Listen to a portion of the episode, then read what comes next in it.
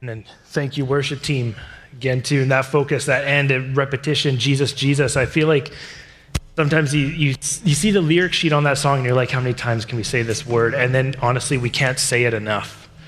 And that's why we've been going through even the book of Galatians for such a long time, and it just keeps bringing us back to the same fact. The Apostle Paul, when he wrote it, had to keep bringing us back to the fact that it's Jesus, Jesus, Jesus. And we always add other things to it. Before we get into it, I just want to like get going preaching. Let's go. But I want to send the kids on down. If you there is a service, so this is the time, kids. We've got a service designed just for you. Uh, if you're ready for it, if you're signed in, checked in, ages four and up, you can head to the back corner and meet your teachers, and they're going to bring you down. We've got a uh, time of prayer, awesome Bible story, some fun games. Um, yeah, it's going to be a great service. So, and if you've just come in, parents, you can sign your kids in, make sure they've got a name tag so we get them back to you and that they're fully safe.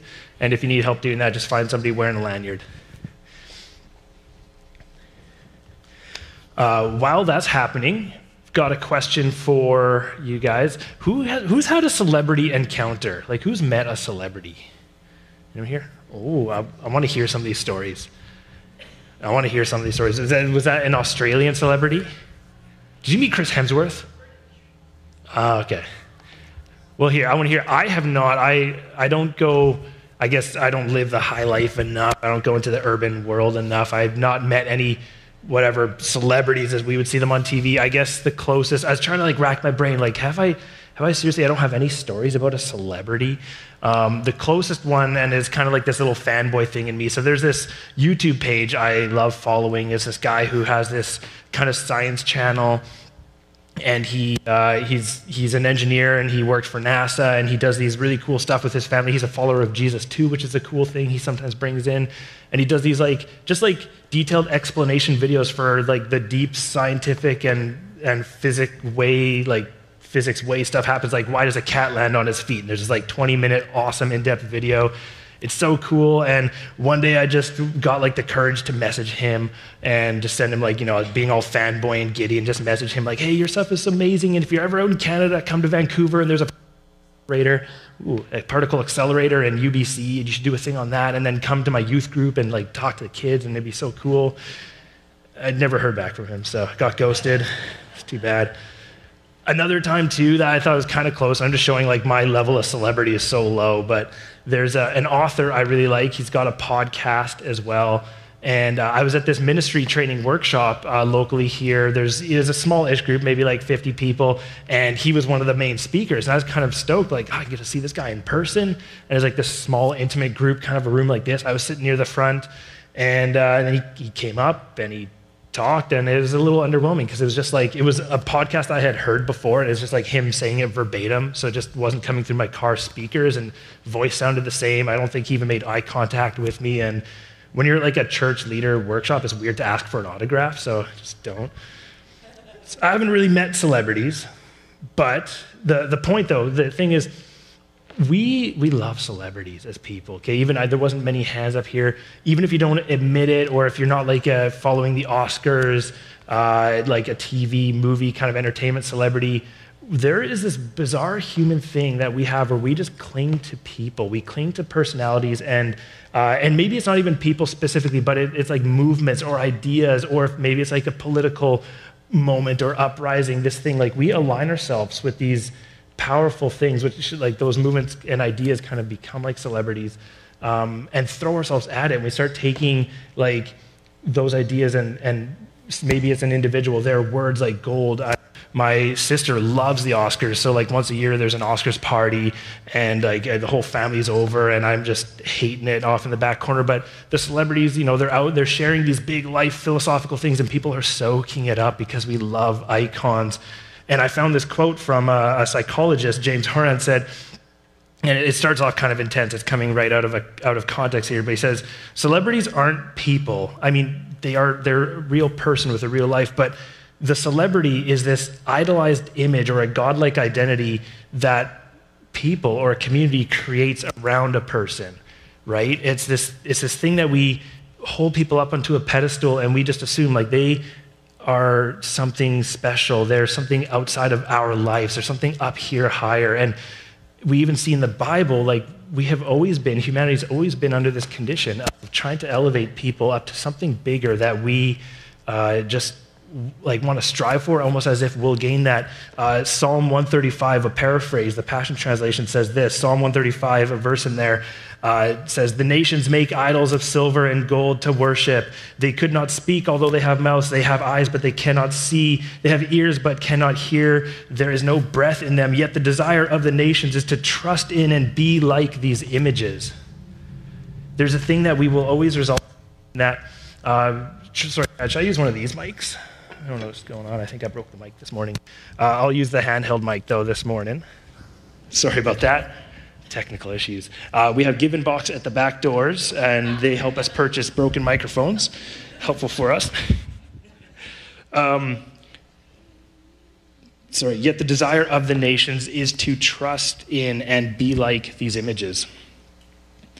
Some counselors have even noted that celebrities or icons or social movements or ideas actually serve like a narcotic to people. They actually are like, uh, they help us almost enter in a state of euphoria. We have this identity and this longing, this need. We build an addiction to people and to ideas to the point where uh, it's actually, especially in our modern world with entertainment and everything coming at us and just huge content consumption, is kind of like the most readily available and easiest fix that we do. We love celebrities, just to say it plain. And see, the thing is, it's the high energy, the high charisma, the high success, or the promise of success that lets us escape our current situations and lets us feel a sense of vicarious living or an allegiance to a lifestyle or an idea that just tickles us, right? We're attracted to this thing called zeal. And so that brings us to the passage that we're studying this morning. We're in Galatians chapter 4, and what we're doing, we're moving through the book of Galatians. It's a letter written by the Apostle Paul, who wrote a majority of the books in the New Testament. They were actually letters to believers in kind of the first century early church Christian um, as Christianity was expanding.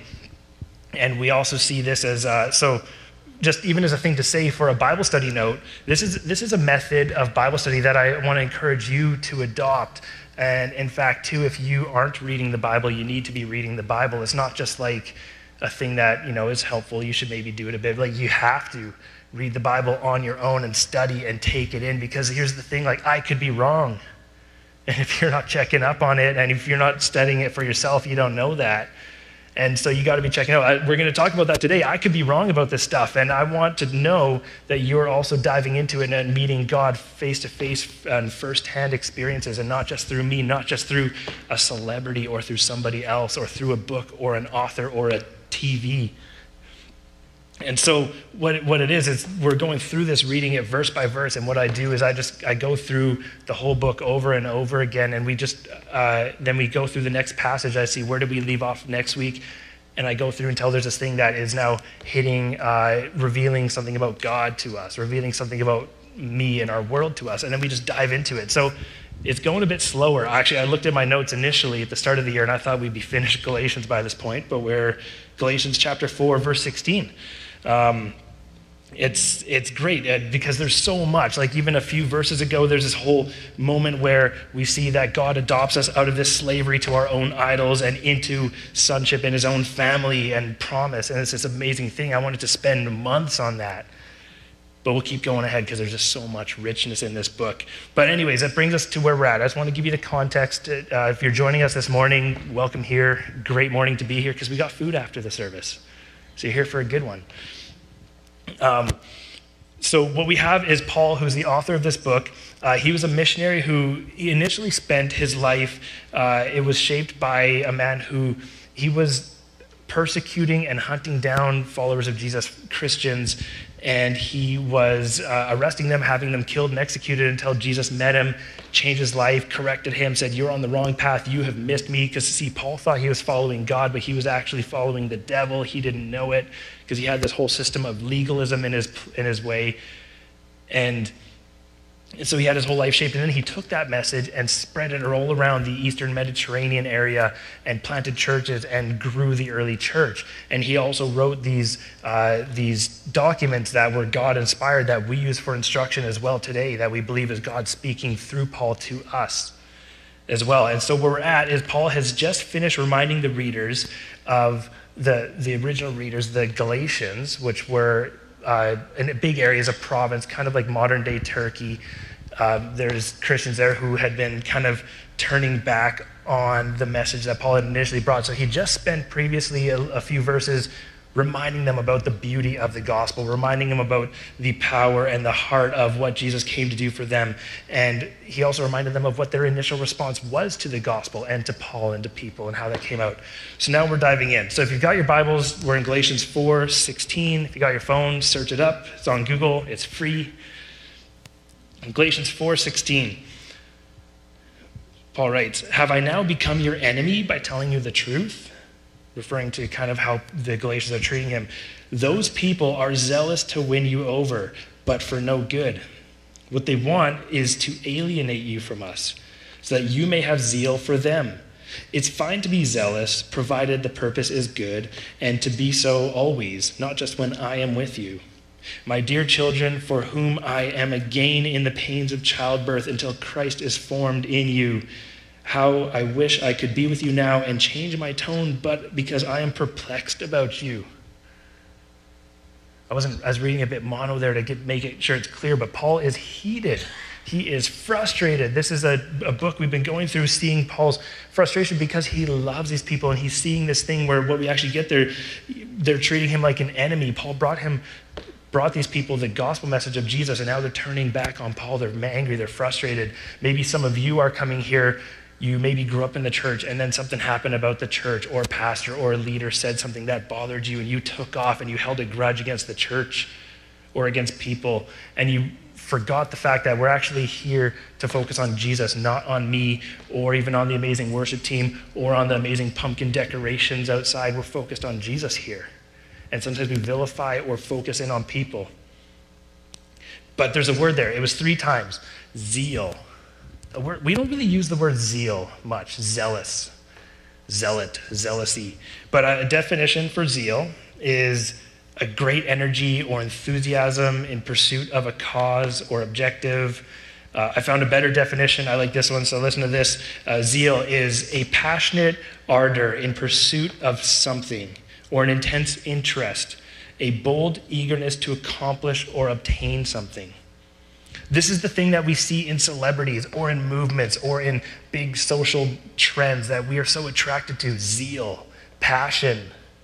There's this uh, story from uh, decades ago, back in the days of Billy Graham, who was a evangelist in the States, who was very influential, uh, brought uh, thousands and hundreds of thousands of people to Christ with his passionate message.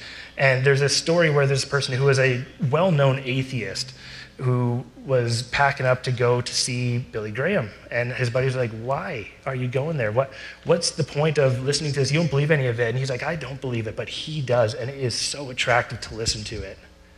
We're attracted to zeal, no matter how you look at it. And this isn't something that we just observe about the historical church. We sometimes get this like chronological snobbery where we're sitting here 2022 in the church in mission and we look back on uh, these texts and we think those weird crazy religious people who just follow this or that and they're following people with zealousy over here and that. No no this is talking to us. It's something that i think we need to be constantly on guard for in our lives. Something that we need to actually assess where right now we are focusing our attention and being strayed away from by whether it's literally celebrities, whether it's literally Tom Hanks, or whether it's a movement that has completely attracted us and sidetracked our lives and our passion away from Jesus. So, this is kind of where we're going to go. Uh, to actually, oh, here's a really good thought I want to pull into as well. Uh, side note pains of childbirth. This is the thing I kind of want to dive into as well. Pains of childbirth. Uh, before we get into the meat of the passage, Paul uses this uh, hyperbole, this, this example of pains in childbirth because he's frustrated. He's going through this pain. He's like, I thought I brought you the message, and now we're having to go through it again. And this is a really good thing, I think, that we need to know or remember because uh, maybe how many times do we avoid difficult things? Having a hard conversation with somebody, having a difficult challenge with a family member or a coworker because it is difficult. It brings agony. Paul's saying, This sucks. I don't like doing it. I don't like saying you're going off, you're doing the wrong thing. He's saying to us as well, I don't like it. It's like childbirth, it's agony, it's pains. But what, what is childbirth, right? I had to ask my wife for a bunch of this information. I don't know firsthand. But it's you spend 40 weeks pregnant, right? And then you're ready. You're ready to go. But it's not a comfortable process. It is painful. It is difficult. It's a challenge. But what comes out on the other end is amazing and beautiful. But you don't go 40 weeks and, like, yeah, I'm going to stay here. I'm going to keep it going. Like, I don't want to deal with that, so I'm just going to go to 48 weeks. No, it doesn't even work, right? Like, you and the baby are gone. It gets destroyed. You can't do that. In fact, the body would rebel against that. Um, but more, more interestingly, too, I love this fact. So, modern day, right? 2022, lots of husbands in the delivery room. We see TV shows talk about childbirth. We kind of get that. First century Judaism, that culture, they weren't part of childbirth. The men had no clue. This was written for women to understand too. And it's just an important note. I love it the fact that Paul writes to men and women in the Bible, and a thing that was completely culturally disruptive in a culture where the women don't learn stuff, they don't read, they don't get taught or addressed to their needs. Paul's like, no, no, the gospel is for everybody, men and women. Women, you're going to get this. You tell your husbands about it, in fact. Pains of childbirth, not something that first century readers of this would have ever got. So, and, and let's get to it. What I want to do this morning, before we get to the pumpkin treats and scones, because they smell good I've, I've put through, just based on my study through this passage, my experience in the book of Galatians, in church leadership, five things that I've seen that we need to look for when we, we take a look at what influences us, who we kind of subscribe to. Because even as Paul says, like, it's fine to have zealousy, it's fine to be, have zeal. That's okay, but it depends on what it's driving you towards. So, who do you, like, who are the influencers you love? Who are the celebrities you're fully into? And what's scary is when it disguises itself as faith, when it disguises itself as church, as it disguises itself as a salvation, like something that can bring you power and success and salvation in your life. It can fulfill your life. In fact, the three big gods of, I think, the Western world is power, success, or power, wealth, and sex. It's amazing the things that we will uh, sidestep and remove out of our lives for the sake of those things. I, I, had literally a conversation with a friend of mine. He was a follower of Jesus, uh, still is, but he had this moment where he kind of got caught up in this get rich scheme that had a few quite shady methods of capitalizing on wealth and gaining things. Because what, what's the gospel of our world, right? Financial independence and freedom, financial freedom, right? That you can have income without ever working for a day in your life. I see this advertised all the time, and so is one of these systems. And I can get money and I can do the things, and I can go and hang out in Mexico on the beach drinking drinks and sleeping all day, right? That's, that's the dream. And so I challenged him. I said, Are you aware of the ways you're making money through this? Or that the promise is? Because it doesn't seem like it lines up with the kingdom. It seems like it actually uh, oppresses a lot of people underneath you. And so he even gives me this thing. He goes like, okay, Grant, I'm, you're a pastor, right? So I know you're always on, but for right now, I just need this because I need some, like, I need some to get ahead. And I thought, wow, that's like that's what we do is we're totally all about Jesus. We're singing our hearts out. We love these songs on Sunday morning, but later in the week, Monday, the businessman comes out. Or the attraction to whatever gets us ahead in the world or gets us looking better or man, you've all been young adults before, you've been teenagers before. You might hear the idea of like a relationship, what God's design for relationships looks like. It's amazing, totally. Save yourself for marriage because married people have way more sex than uh, non monogamous people, is true, and more orgasms, true facts. You're like, that's the design for sex. God loves it, totally. And then you meet a pretty girl. And you're like throwing all that out the window. I want it now. I'm going to sacrifice whatever I want for that drive and passion we do these things for these idols in our world, these drives. And sometimes people disguise themselves, whether they're false teachers or not, they disguise themselves saying, No, I've got the right answers for you. And it's scary too when it even comes in the form of church. And I, that's why I'm saying I want you to actually be reading the Bible for yourself, to know God's heart, to know Jesus and the gospel of grace, and not just what I say from up here. So, five things, five things that I do believe to be quite true is a way to just challenge, challenge yourself. Is this accurate? Is this driving me towards the gospel? or is this something different? So the first one is the focus is always on Jesus. It's been the whole theme of this book, Jesus plus nothing, we've called it, because we're Christians, literally Christ learners, followers of Jesus. It's not Jesus plus all the other stuff. It's not Jesus plus being a Canadian. It's not Jesus plus having this political leaning or believing in public school over private education. It's not none of those things. Your life is centered around Jesus exclusively.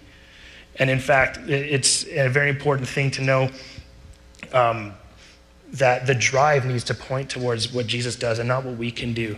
This church community is absolutely amazing. We do some really cool stuff as a church. We impact the city of Mission amazingly when we get to manifest out in the city events. We've done block parties in the past, we've done different fundraisers and drives for the food bank, amazing stuff. But it's actually not Cedar Valley that I care about. I don't want people to worship or come to Cedar Valley. I want them to know Jesus that was Paul's focus too. He wants people to know Jesus. And where he even calls out, he says, There's these other people promising you power and success through following the legalism systems of rules that was very popular in the day, right? Like, it's hard for us to relate to sometimes. We think, you know, okay, it's all about religion in the Bible. And I often talk at a bit more of a religious level here because I know a lot of us have grown up in the church the whole time. That's, um, that's where Paul's kind of talking to as well, but maybe we've walked away from it. We've come back. Maybe you're here fully skeptical because you've been bought in by other ideas of success, and Jesus doesn't bring anything like that. So we get these ideas of what gets us ahead in life.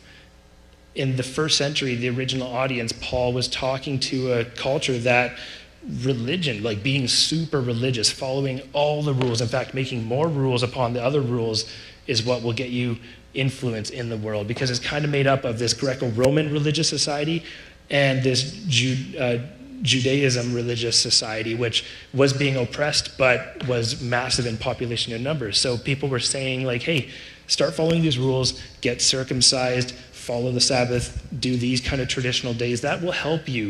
And you'll stop getting persecuted for following this Jesus thing. He's still part of it, but do these things.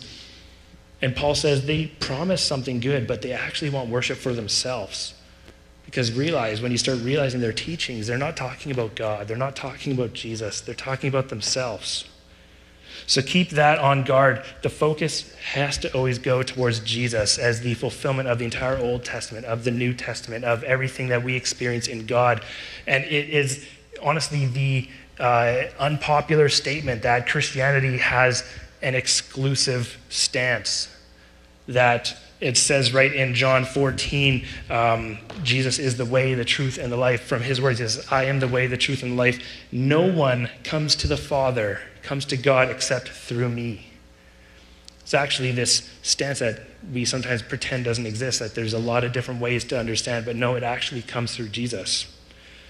The second one, and this one's important because we often have this mindset. So, this isn't just people you follow. Think about this for yourselves as well as you are leaders for in people's lives, bringing people to Christ, uh, representing the gospel. You're not right about everything. So, there's this joke I heard, okay?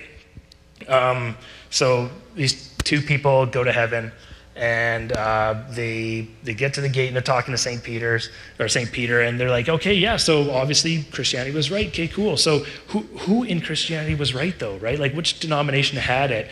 And Peter's like, oh, come on, let me give you the tour. I'll, I'll give you the tour. So they're going through heaven, and he points over to this first group and he says, so these guys, the, they're following. There's Martin Luther and all the Lutherans, and they're hanging out there.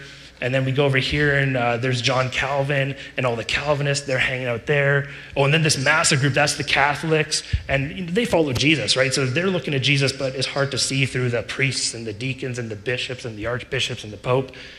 Big group, though. And then he's like, shh, okay, we got to sneak past these people. And they sneak past, and there's all these people sitting in a circle passing this weird cup of tea with beards on. And they're like, why, why do we have to be quiet there? And he's like, oh, they're, they're around Menno Simons. Those are the Mennonites. They think they're the only people here.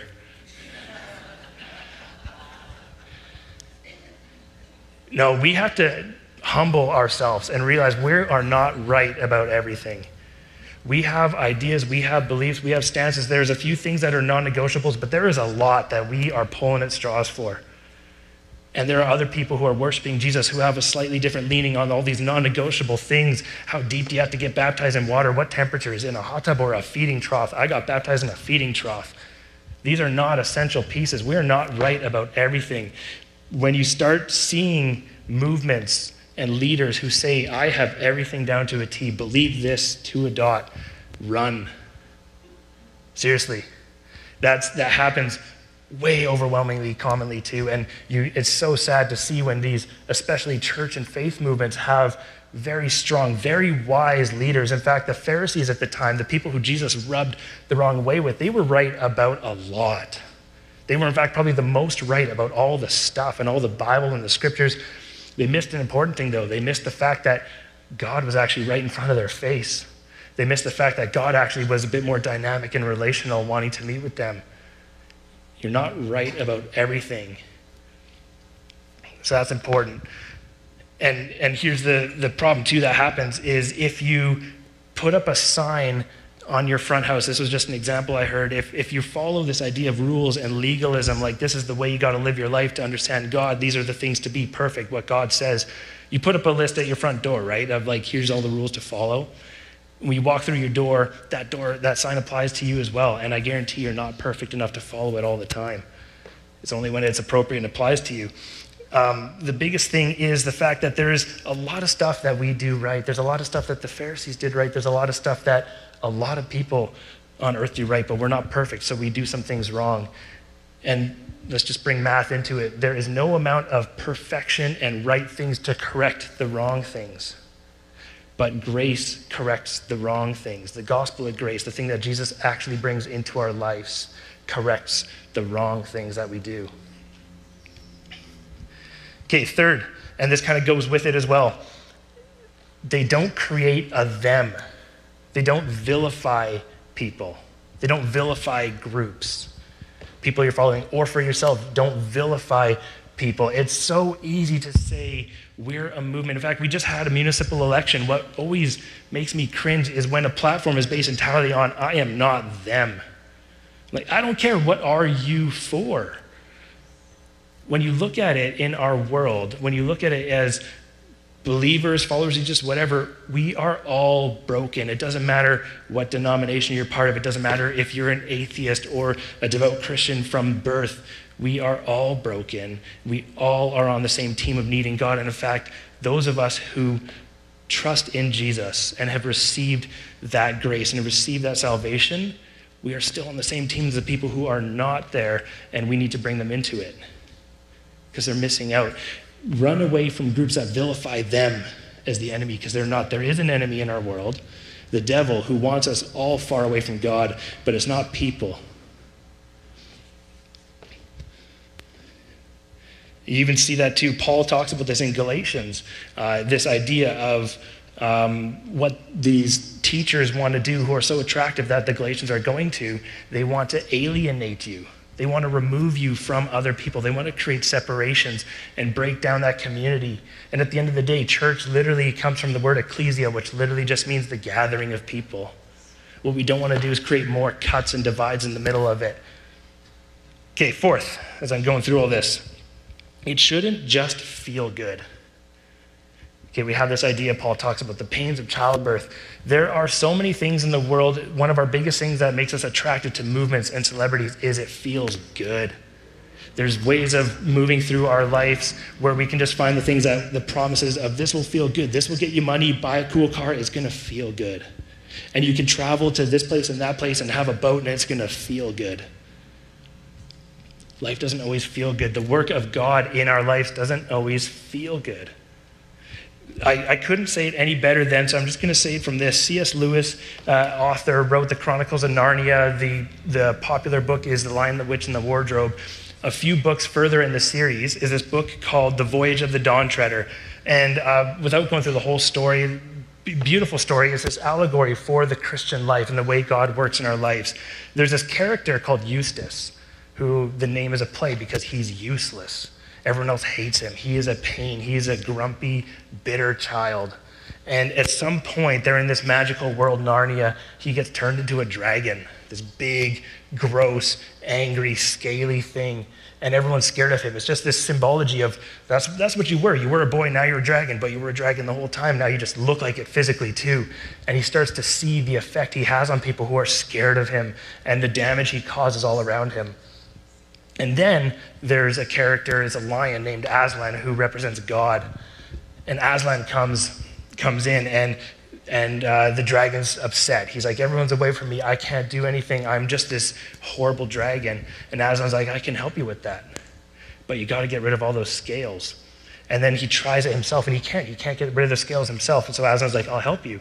And he's scared because then Aslan brings out these huge claws and starts tearing away the scales. And I quote right from the book The very first tear he made was so deep, I thought it had gone right into my heart. And when he began pulling the skin off, it hurt worse than anything I've ever felt.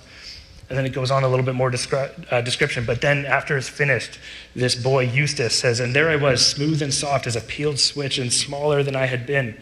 Then he caught a hold of me, and I didn't much like it, for I was raw and tender underneath. The work that God performs in our life doesn't always feel good but it comes out to a better result at the end. The thing we see too with Paul talking about this idea of childbirth. We have all been born. If you exist in this world, is because you were born. Your entire existence comes out of something that was very painful and very traumatic. The work God does in our lives takes that moment. And if you ever are coming up into a promise of saying, This will only be gravy, it's only going to feel great, start running away. And fifth, it's consistent. The church I grew up in had this verse in like big old wood letters that are all like they look hand whittled, but it's great. Hebrews 13:8 says, Jesus Christ the same yesterday, today, and forever.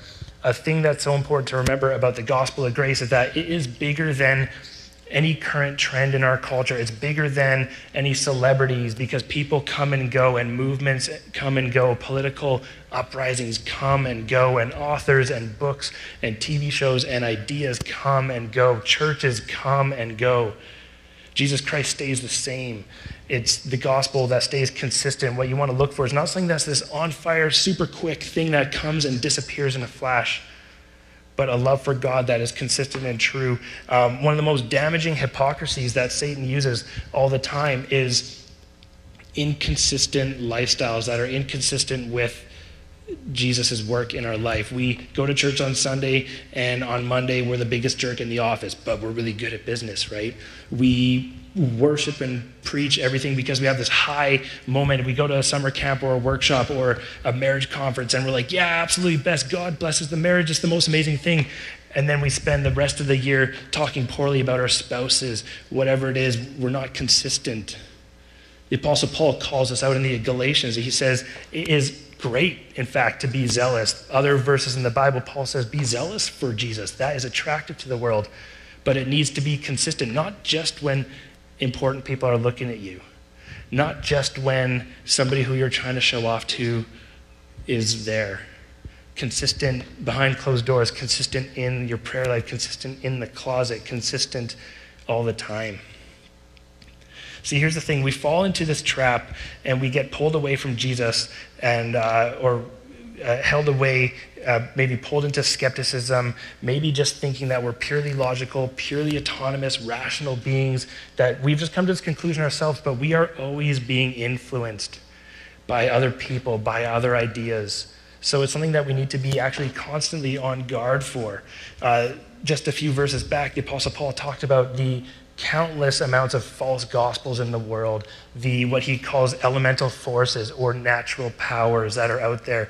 Um, Eastern religions and all around the world have given different names for these gods or moments. Now we just call them shopping malls or porn or whatever it is, right? Or Netflix. We just give it different names, but they are all around us. And don't kid yourself. Some of you are there right now, fully bought into a specific cult like moment underneath a person. And that's not what I want for you. I don't want you, I, I hope that nobody is here underneath Grant at this church. I'm temporary as an intern position here at the church. We're looking for a lead pastor too.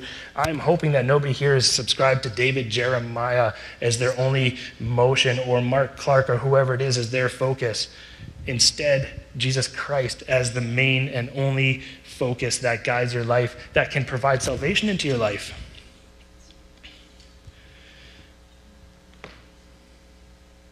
Paul reminds us that Jesus came not with another religion, not with another set of ideas and rules, but with a way out of all of that. In fact, he came with an invitation of grace to trust, to trust God, to trust that Jesus' victory over death, the thing that he offered you, that salvation, actually worked and actually made a difference and can actually make a difference in your life. Not just at the end of days, not just a ticket to heaven, but it's a deliverance out of that world of chaos that we live in today, where there's every sort of idea that expects you to accomplish your own salvation, expects you to accomplish everything in your life to be good enough and perfect enough, and to recruit people into your movement. Jesus came and offered an alternative to that. And it starts with becoming a new creation, the way the way 2 Corinthians, also written by Paul, said, Therefore, anyone who is in Christ is a new creation. The old has passed away, and the new has come. So that's where we're going to leave it at today. That's what I want us to dwell on. Five things just to recap there again, too. First one, you just it's always focused on Jesus. The second is that you're not right about everything.